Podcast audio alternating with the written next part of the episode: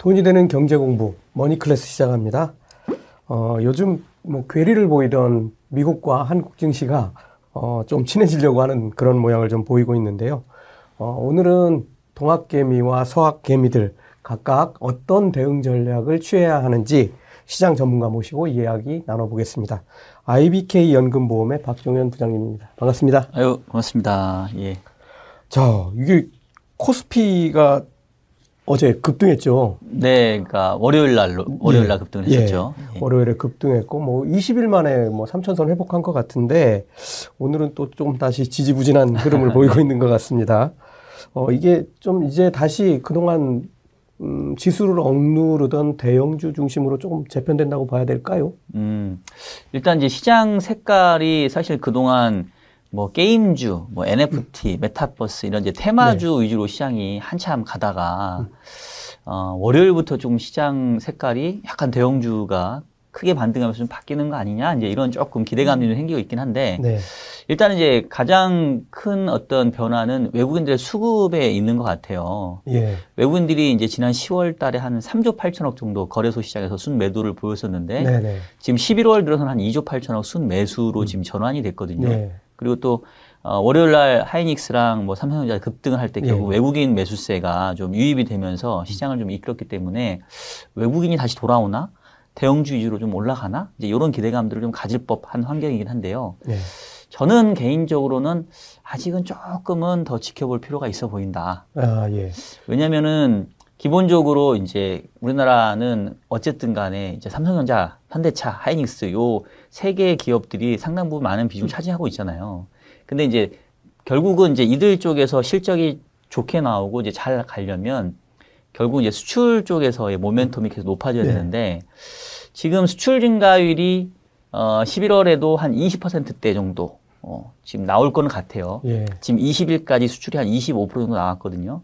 근데 이제 문제는 지난 아마 7월인가 8월인가에 수출 증가율이 한 40% 중반대 정도까지 나온 다음에 네. 그 다음에 이제 그로스는 조금씩 떨어지고는 있어요.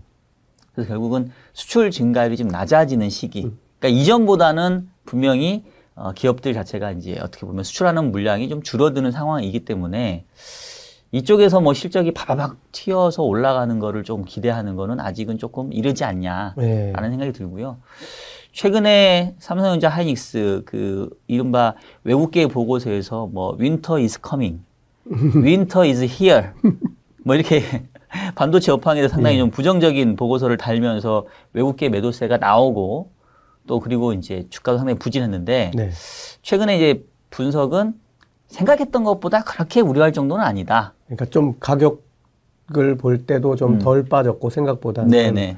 그리고 뭐 최악은 지난 거 아니냐 뭐 이런 건가요? 최악은 내년도 1분기 정도를 보는 아, 것 같긴 한데 예. 일, 원래는 기존 전망이 뭐 내년도 연말까지도 계속 그 음. 디램 가격은 하락할 거다 반등 예. 못할 거다라는 전망들이었는데 뭐 그 정도까지는 아닌 것 같다. 예. 그리고 이미 주가가 뭐 한때 6만 전자까지 갔었고 그렇죠. 하이닉스 한 9만 원까지 떨어졌기 때문에 그 정도 가격대에서는 악재는 좀 반영된 거 아니냐. 예. 그래서 이른바 이제 저가 메리트가 이제 발생하면서 외국인 매수세가 좀 유입이 됐지 않나 싶고요. 네.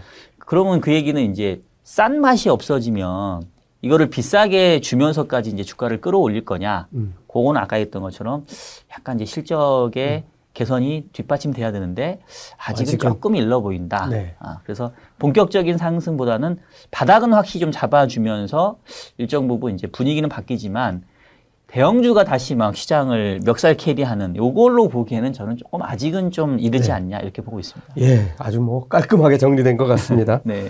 어, 뭐 우리나라도 그렇지만 이제 좀 코로나 얘기를 좀 해보고 싶은데요. 네. 이게 뭐 유럽, 뭐 미국도 그렇지만 뭐 거의 일상 회복한 것처럼 이렇게 뭐 사회, 경제, 뭐 모든 게 다 돌아가고 있는 것 같은데 결국 지금까지 이렇게 보면 뭐 1차 유행, 2차 유행, 3차 유행 계속 해오면서 어, 코로나 유행이 다시 확산하면 결국은 또 경제 발목을 잡는 이런 일들이 되풀이 되어 왔는데 음. 지금 또 한번 파도가 하나 이제 겨울까지 겹치면서 오고 있는 것 같은데요. 네. 이거 좀 우려의 시선으로 봐야 되겠죠?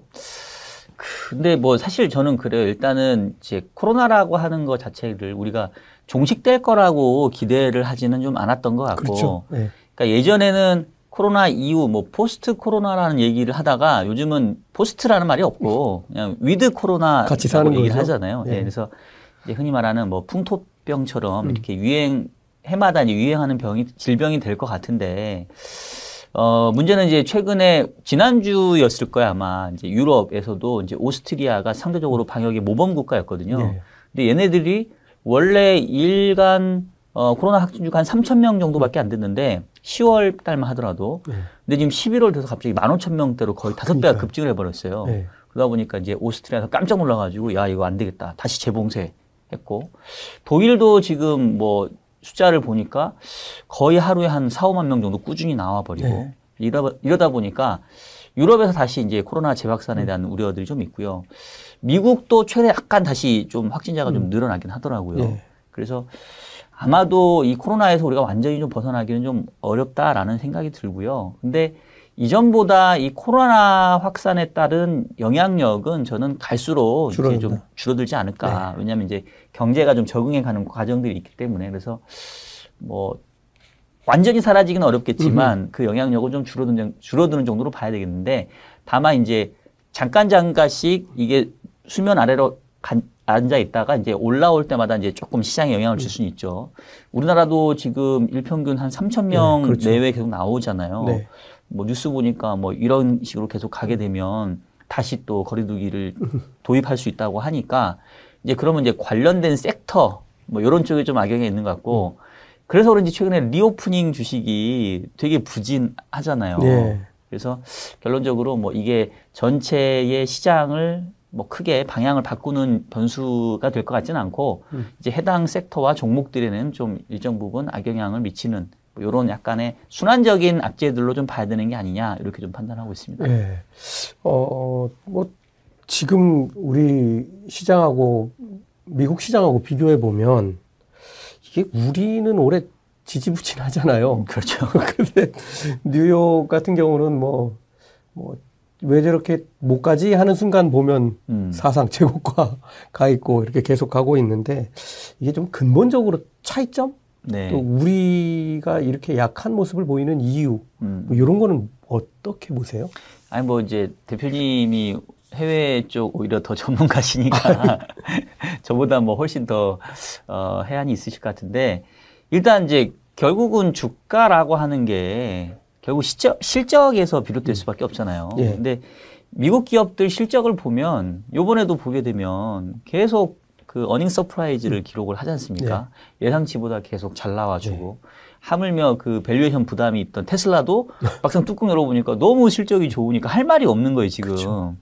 근데 이제 그에 비하면은 국내 기업들은 최근에 뭐 어, 결국은 앞서 얘기했지만 이제 뭐 반도체라든가 음. 자동차 이쪽이 끌고 나가줘야 음. 전체 시장을 끌어올릴 수 있는데 네. 이쪽의 실적이 이제 이전보다는 조금 흔히 말하는 peak 음. out에 대한 음. 그런 우려에서 크게 좀 벗어나지 못했던 게 가장 근본적인 차이인 것 같고 네. 그다음에 두 번째는 사실 어 뭐 technically 봤었을 때 우리 증시가 지난해 되게 좋았거든요. 네. 그러니까 globally 봤었을 때도 거의 뭐 top five 안에 음. 들 정도의 성과를 보였기 때문에 음.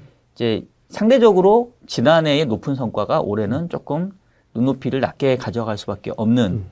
요인으로 작용하지 않았나라는 생각이 좀 들고요. 예. 그리고 마지막 세 번째는 결국은 달러화에서 음. 좀 우리가 어, 차이를 찾아야 될 것 같은데 연초만 하더라도 달러 인덱스가 90이 깨졌거든요. 그렇죠.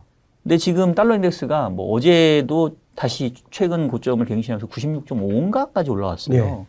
그러니까 달러 하러 보게 되면 90이 95까지 올랐으면 거의 한 5% 이상 넘게 상승한 거잖아요. 그렇습니다. 근데 이게 뭐 주식에서 5% 상승이야 뭐 애게라고 할 수 있겠지만 외환 시장에서 통화 가치가 5% 엄청나죠. 절상됐다는 얘기는 어마어마하게 네. 절상된 거잖아요, 사실은. 네. 그래서 결국은 이 연준의 통화 정책이 지난해에는 이제 완화 일변도였기 때문에 이른바 어 약달러 네. 그리고 그런 상황에서는 신흥국들의 어, 주식시장이 상대적으로 아웃퍼폼할 수밖에 음. 없었던 것 같고 네. 이제 올해 들어서부터는 아무래도 이제 통화 정상화 음. 또 이제 tapering도 발표가 됐고 네. 또 내년도에 금리 인상에 대한 전망이 나오면서 달러화가 이제 강세로 가는 시기이다 보니까 기존의 달러 carry trade 이른바 어 낮은 어, 금리를 기반으로 해서 달러화를 비달러화 자산으로 음. 투자하려고 했던 수요들이 네. 반대로 이제 조금 이렇게 음. 회수되다 보니까 달러화의 자산 전체적으로 수익이 좀 높아진 것 같고 주식 시장에서도 그 영향력에서 크게 벗어나기가 좀 어려웠던 거 아니냐. 네. 어, 그 정도에서 저는 좀 어, 미국하고 한국의 좀 디커플링의 어떤 원인을 찾아볼 수 있을 것 같고요. 그러면 이제 이게 금방 바뀔까? 이게 아직은 당장 막 눈에 어, 말씀드렸던 요인들이 막 크게 바뀔 게 안 보이다 보니까 예. 뭐 decoupling이 완전히 해소됐다라고 해, 빠르게 해소될 거다라고 보기에는 조금은 아직은 좀 미흡해 보이지 않나라는 네. 생각이 좀 듭니다. 지금 뭐 눈앞에 와 있는 게 지금 테이퍼링 그 다음에 이제 뭐 조기 금리 인상 뭐 이런 카드들이 앞에 와 있는데 어 어제 보면은 이제 원 달러 환율이 1180원을 넘어섰고 오늘은 1190원을 오락가락하고 있는데요. 네네. 어 이게 전체적으로 보면은 지금 크게 시장이 흘러가는 방향을 보면 이렇게 달러 강세 기조가 그래도 앞으로 내년에도 계속될 것 같게 보시는지. 음, 일단은 뭐 달러 인덱스가 지금 106, 96 정도까지 네. 왔다고 말씀드렸는데 그럼 뭐 100 넘고 뭐 내년, 내후년에도 계속 갈 거냐? 저는 이제 이렇게 보지는 않고요. 네. 이제 어느 순간에는 다시 또 어, 달러 강세가 조금 멈추는 시기가 음. 올것 같긴 한데 일단 이제 국내 환율은 말씀 주신 것처럼 이제 1100, 1190원인데 사실은 1200원대를 한번 찍고 내려왔잖아요. 네. 근데 그 11월 들어서 특히 달러화가 강세가 심화됐는데 11월 중에는 우리 원달러 환율을 조금 하락했다가 조금 다시 올라왔거든요. 예, 예. 그래서 상대적으로 보게 되면은 달러가 강해진 거에 비하면 원화가 좀 선방하는 부분도 좀 있었습니다. 음. 어, 아마도 이제 위안화가 상대적인 좀 강세를 보이면서 같이 조금 네. 어, 효과를 봤던 게 있던 것 같고 네. 그다음에 이제 우리도 어, 최근에 달러화가 강한 가장 큰 이유가 통화 정책상에서 이제 미국의 긴축이 가시화되는 거잖아요. 네. 반면에 이제 유럽은 여전히 ECB 총재가 완화적인 스탠스를 네. 유지하고 그러니까 미국은 통화 긴축으로 가는데 유럽은 뭐 통화 완화 쪽에서 계속 머물러 있다 보니까 통화 정책의 차별화가 이 달러 강세를 또 많이 야기한 것 같거든요. 네. 왜냐하면 유로화의 약세가 상당히 심화되고 있으니까. 네. 근데 우리도 보게 되면 지금 한원 총재가 요번 주 목요일에 이제 금통위가 있는데 지난 8월에 이어서 두 번째 금리 인상할 가능성이 뭐 거의 확실시 되거든요. 확실하죠. 네. 그리고 뭐 내년도에 총재 음. 임기 말까지 전까지 한 번 정도 더 할 수 있다. 음. 이제 어떻게 보면 상대적으로 우리도 좀 긴축에 음. 고삐를 좀 죄고 있는 상황이기 때문에 예. 이제 그런 부분들이 달러화가 11월에 그렇게 강했음에도 불구하고 환율의 상승을 조금 제한했던 것 같긴 해요. 예. 근데 이제 전체적인 방향성은 달러 인덱스가 뭐 어디가 고점일지는 뭐 아무도 모르겠지만 일단은 앞서 얘기했던 것처럼 글로벌 통화 정책에서 가장 그래도 긴축을 먼저 지금 하고 있는 나라가 이제 미국이다 보니 달러화의 강세로 이어질 것 같고 그렇다고 한다면은 이제 우리 원 달러 환율도 어 뭐 다른 유로화라든가 뭐 다른 통화 대비로는 조금 상대적으로는 강할 수 있겠지만 달러 강세 기조 속에서 원 달러 환율의 상승세는 그래도 조금은 불가피한 부분이 있지 않을까. 네. 어, 전고점 1,200원을 일단은 좀 try를 하는 뭐 그 이상에서 얼마나 더 가고 음. 안착할지는 뭐 사실 외환시장은 누구도 예측하기 쉽지 않기 때문에 저도 어려운 얘기지만 일단은 방향성은 달러와 강세, 원 달러 환율의 어, 상승 흐름 뭐 이런 쪽으로 일단은 내년도에 테이퍼링 스케줄이 완전히 끝나고 금리 인상이 언제 될지 이 부분들이 확인되는 상반기까지는 일단은 좀 이어진다라고 어, 보는 게 좀 합리적이지 않나라는 생각이 듭니다. 예, 알겠습니다. 그 혹시 이거 어, 우려하시는 분들이 있는데 25일 날 실제로 이제 금리 우리나라 인상하면 네. 이거 주식시장 또 악재를 만나는 거 아닌가? 간단하게 좀 짚어주시죠. 일단은 뭐 말씀드렸던 것처럼 지금 요번 주 목요일 날, 그러니까 25일 날 금리 인상하는 거는 뭐 이미 모두 대부분 다 공감하고 있기 때문에 네. 그 자체가 어떤 돌발 악재가 될 것 같지는 않고요. 이제 내년도 초에 한 번 더 하느냐 마느냐 음. 이 부분이 조금 저는 더 중요할 것 같아요. 네. 근데 이제 채권 시장 입장에서는 사실 내년도 초에도 한 번 정도 더 할 거야라는 음. 거를 상당 부분 반영하고 있거든요. 예. 왜냐하면 국고채 3년 금리가 지금 어제도 올랐고 오늘도 지금 또 오르고 있어요. 그래서 네. 지금 어, 국고채 3년 금리가 현재 한 2.02 뭐요 정도 수준인데 현재 기준금리가 이제 0.75인데 한 번 더 인상되면 이제 1.0이잖아요. 네.